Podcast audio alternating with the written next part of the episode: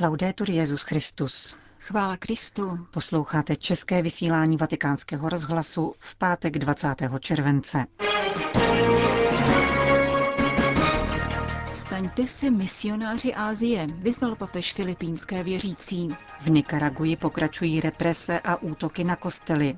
Církev vybízí k obnovení dialogu. Mladí rusové žízní po Bohu, říká pro naše mikrofony otec Daniele Soláco, odpovědný za pastoraci mládeže v moskevské diecézi. Příjemný poslech od mikrofonu přejí Jana Gruberová a Johana Bronková.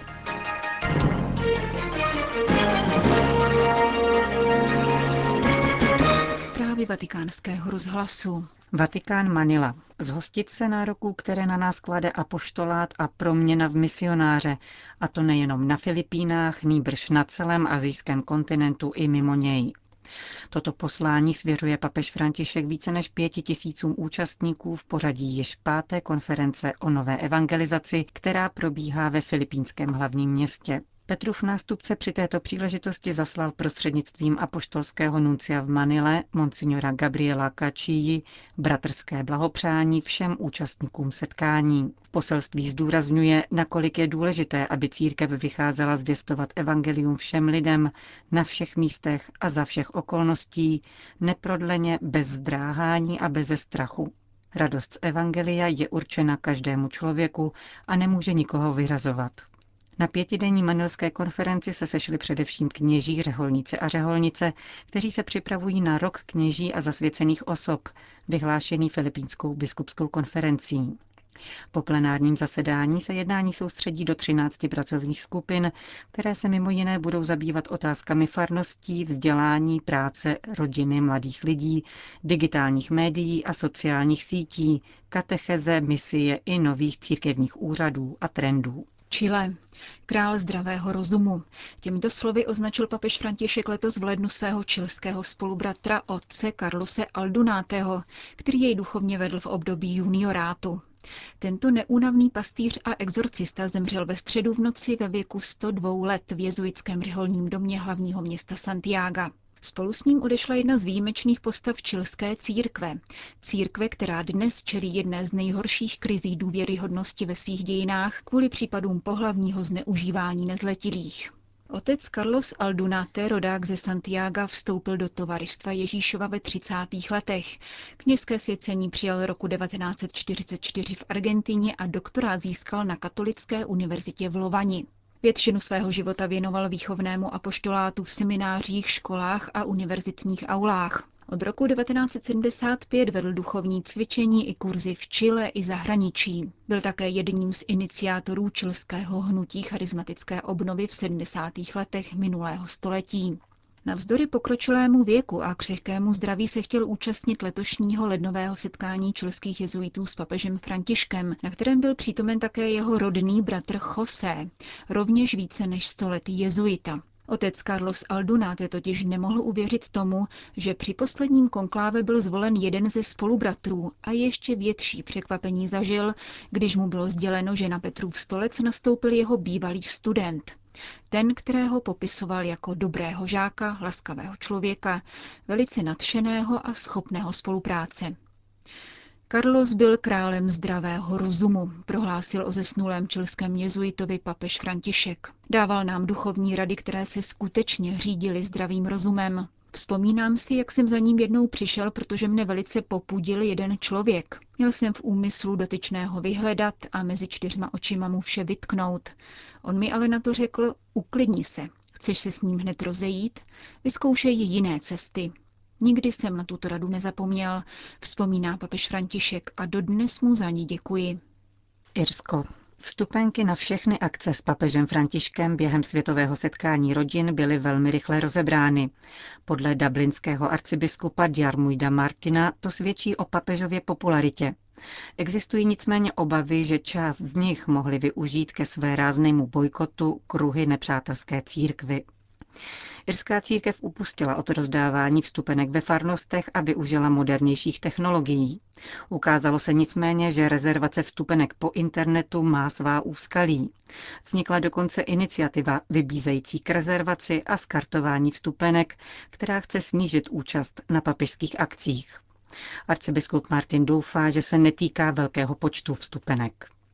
Na včerejší tiskové konferenci dublinský arcibiskup konstatoval, že se nepodaří zopakovat to, co se dělo během apoštolské cesty Jana Pavla II. v roce 1979. Ta vstoupila do dějin jako téměř legendární událost, o níž dodnes prarodiče vyprávějí svým vnoučatům. Na setkání s papežem se tehdy sjelo největší schromáždění Irů v dějinách a stalo se také vrcholným bodem irské církve. V centru letošní návštěvy stojí papež František, protože je svého druhu světovou náboženskou celebritou, dodal arcibiskup Martin. Působí jako moderní papež a lidem se to líbí, komentoval dále. Přestože nemůžeme očekávat od papežské cesty zázraky, měla by vyznačit cestu irské církve. Papež je pro nás výzvou, abychom byli skutečně církví v proměňující se kultuře, dodal dublinský arcibiskup při včerejší konferenci v Croke Parku. Rusko. Neboj se Maria, neboť si nalezla milost u Boha. Tento verš z Lukášova evangelia vede mladé ruské katolíky čtyřdenním setkáním, které věnují modlitbě, meditaci a reflexi nad poselstvím ke 33. světovému dní mládeže, jimž papež František předjímá Světové dny mládeže plánované na leden příštího roku do Panamy.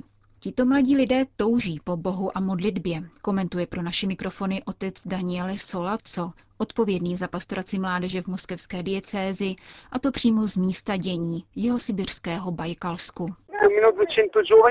Je to nejméně 200 katolíků ze všech koutů Ruska. Jak víte, Rusko není katolická země a proto tito lidé jdou proti proudu. Je to patrné z jejich žízně po Bohu a hlubokého ducha modlitby. Rusko je rozlehlé a je velmi obtížné potkat jiné mladé katolíky a proto jsou takováto setkání, na která mnozí cestují třeba 5-6 dní, opravdu vzácná a přispívají k tomu, aby se pak ve svých malých městech necítili sami.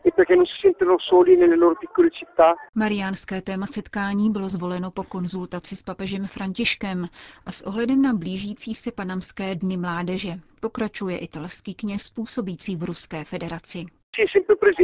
Maria je v životě mladých ruských katolíků stále přítomná. Mnozí se pravidelně modlí růženec. K této zbožnosti jsou vychováváni ve farnostech. Ve většině ruských kostelů najdete sochu Pany Marie Fatimské, patronky Ruska, která předpověděla jeho obrácení. Mladí lidé tu Matku Boží velice milují. Církev se připravuje na synodu o mládeži. Jak dnes vypadá pastorace mládeže v Rusku? Myslím, že je důležité dopřát mladým lidem širší prostor, dát jim více důvěry a odpovědnosti, umožnit jejich protagonismus. Jedna ruská dívka se v březnu účastnila vatikánské presynody a zaujala ji tato atmosféra větší aktivity mladých lidí. V Rusku je v tomto ohledu nutné hodně zapracovat, protože vše spočívá v rukou kněží nebo řeholnic, od kterých mladí lidé pouze přijímají. To není špatné, ale bylo by dobré podnítit účast mladých lidí, povzbudit jejich schopnosti, včetně naslouchání toho, co Bůh zamýšlí s daným společenstvím. Program ruského mládežnického setkání kromě modlitby, meditace a diskuse v pracovních skupinách zahrnuje také pouť k památníku obětem komunistické represe v asi 130 kilometrů vzdáleném Irkutsku, který je centrem celé oblasti. Pouč k pomníku obětí komunismu jsme zařadili, abychom nezapomněli na minulost, protože tito mladí lidé už většinou vyrůstali po perestrojce a neznají utrpení svých rodičů či prarodičů. Nyní díky Bohu vládne náboženská svoboda, přestože jsou katolíci v menšině.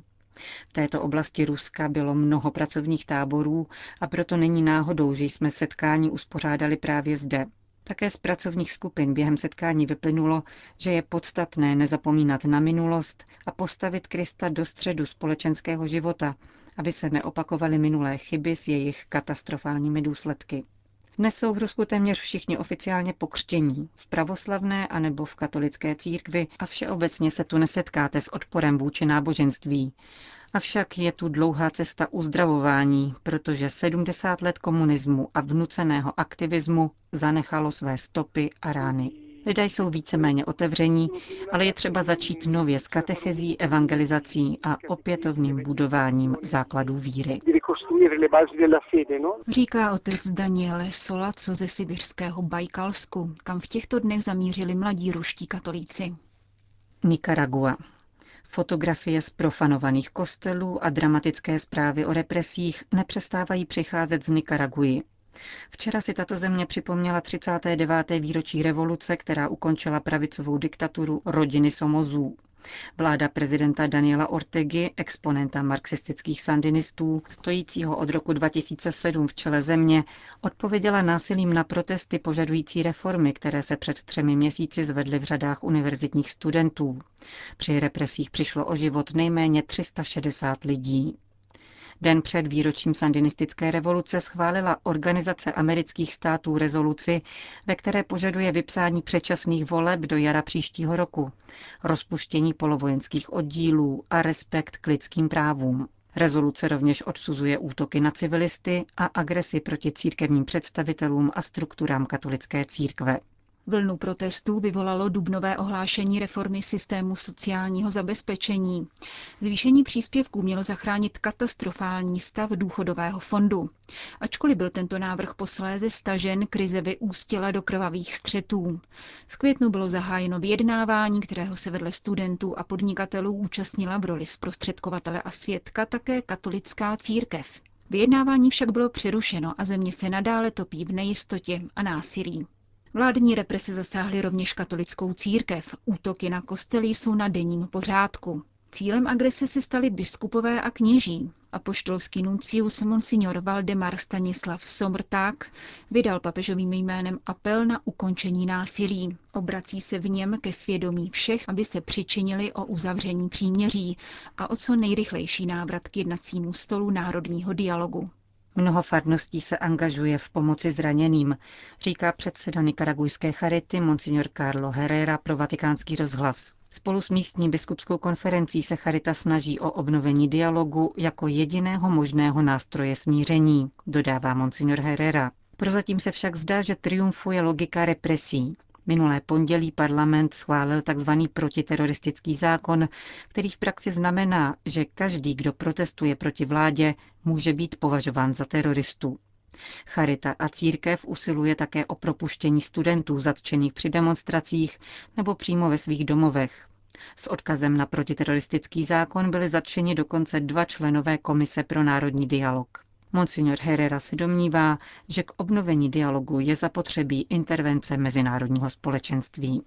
Bahrajn. V Bahrajnu byly zahájeny práce na stavbě katedrály Pany Marie, která se stane srdcem katolické komunity v severní Arábii, zahrnující Kuwait, Saudskou Arábii, Katar a samozřejmě Bahrajn. Katedrála se staví 20 kilometrů od hlavního města Manami. Vedle ní roste také biskupská kurie, dům pro hosty a centrum sociální i pastorační formace. Parcelu k její stavbě věnoval bahrajnský král. Předpokládá se, že stavba schopná pojmout 2000 věřících bude dokončena v roce 2021.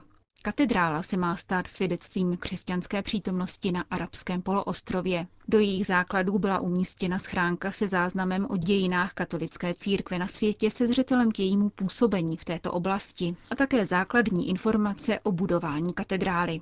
Katolickou komunitu tvoří v této oblasti zejména přistěhovalci, kteří se každodenně potýkají s diskriminací a obtížemi. Na stavbu nové katedrály hledí s hrdostí a rovněž se na ní finančně podílejí. Do různorodé komunity katolíků v Bahrajnu patří především imigranti z Iráku a Iránu, ale také ze Srí Lanky a Filipín, kteří přicházejí za prací. Na velké mariánské slavnosti budou do Bahrajnu putovat také křesťané z dalších zemí, zejména ze Saudské Arábie, kde je vyznávání jiné víry než islámu zcela zapovězené.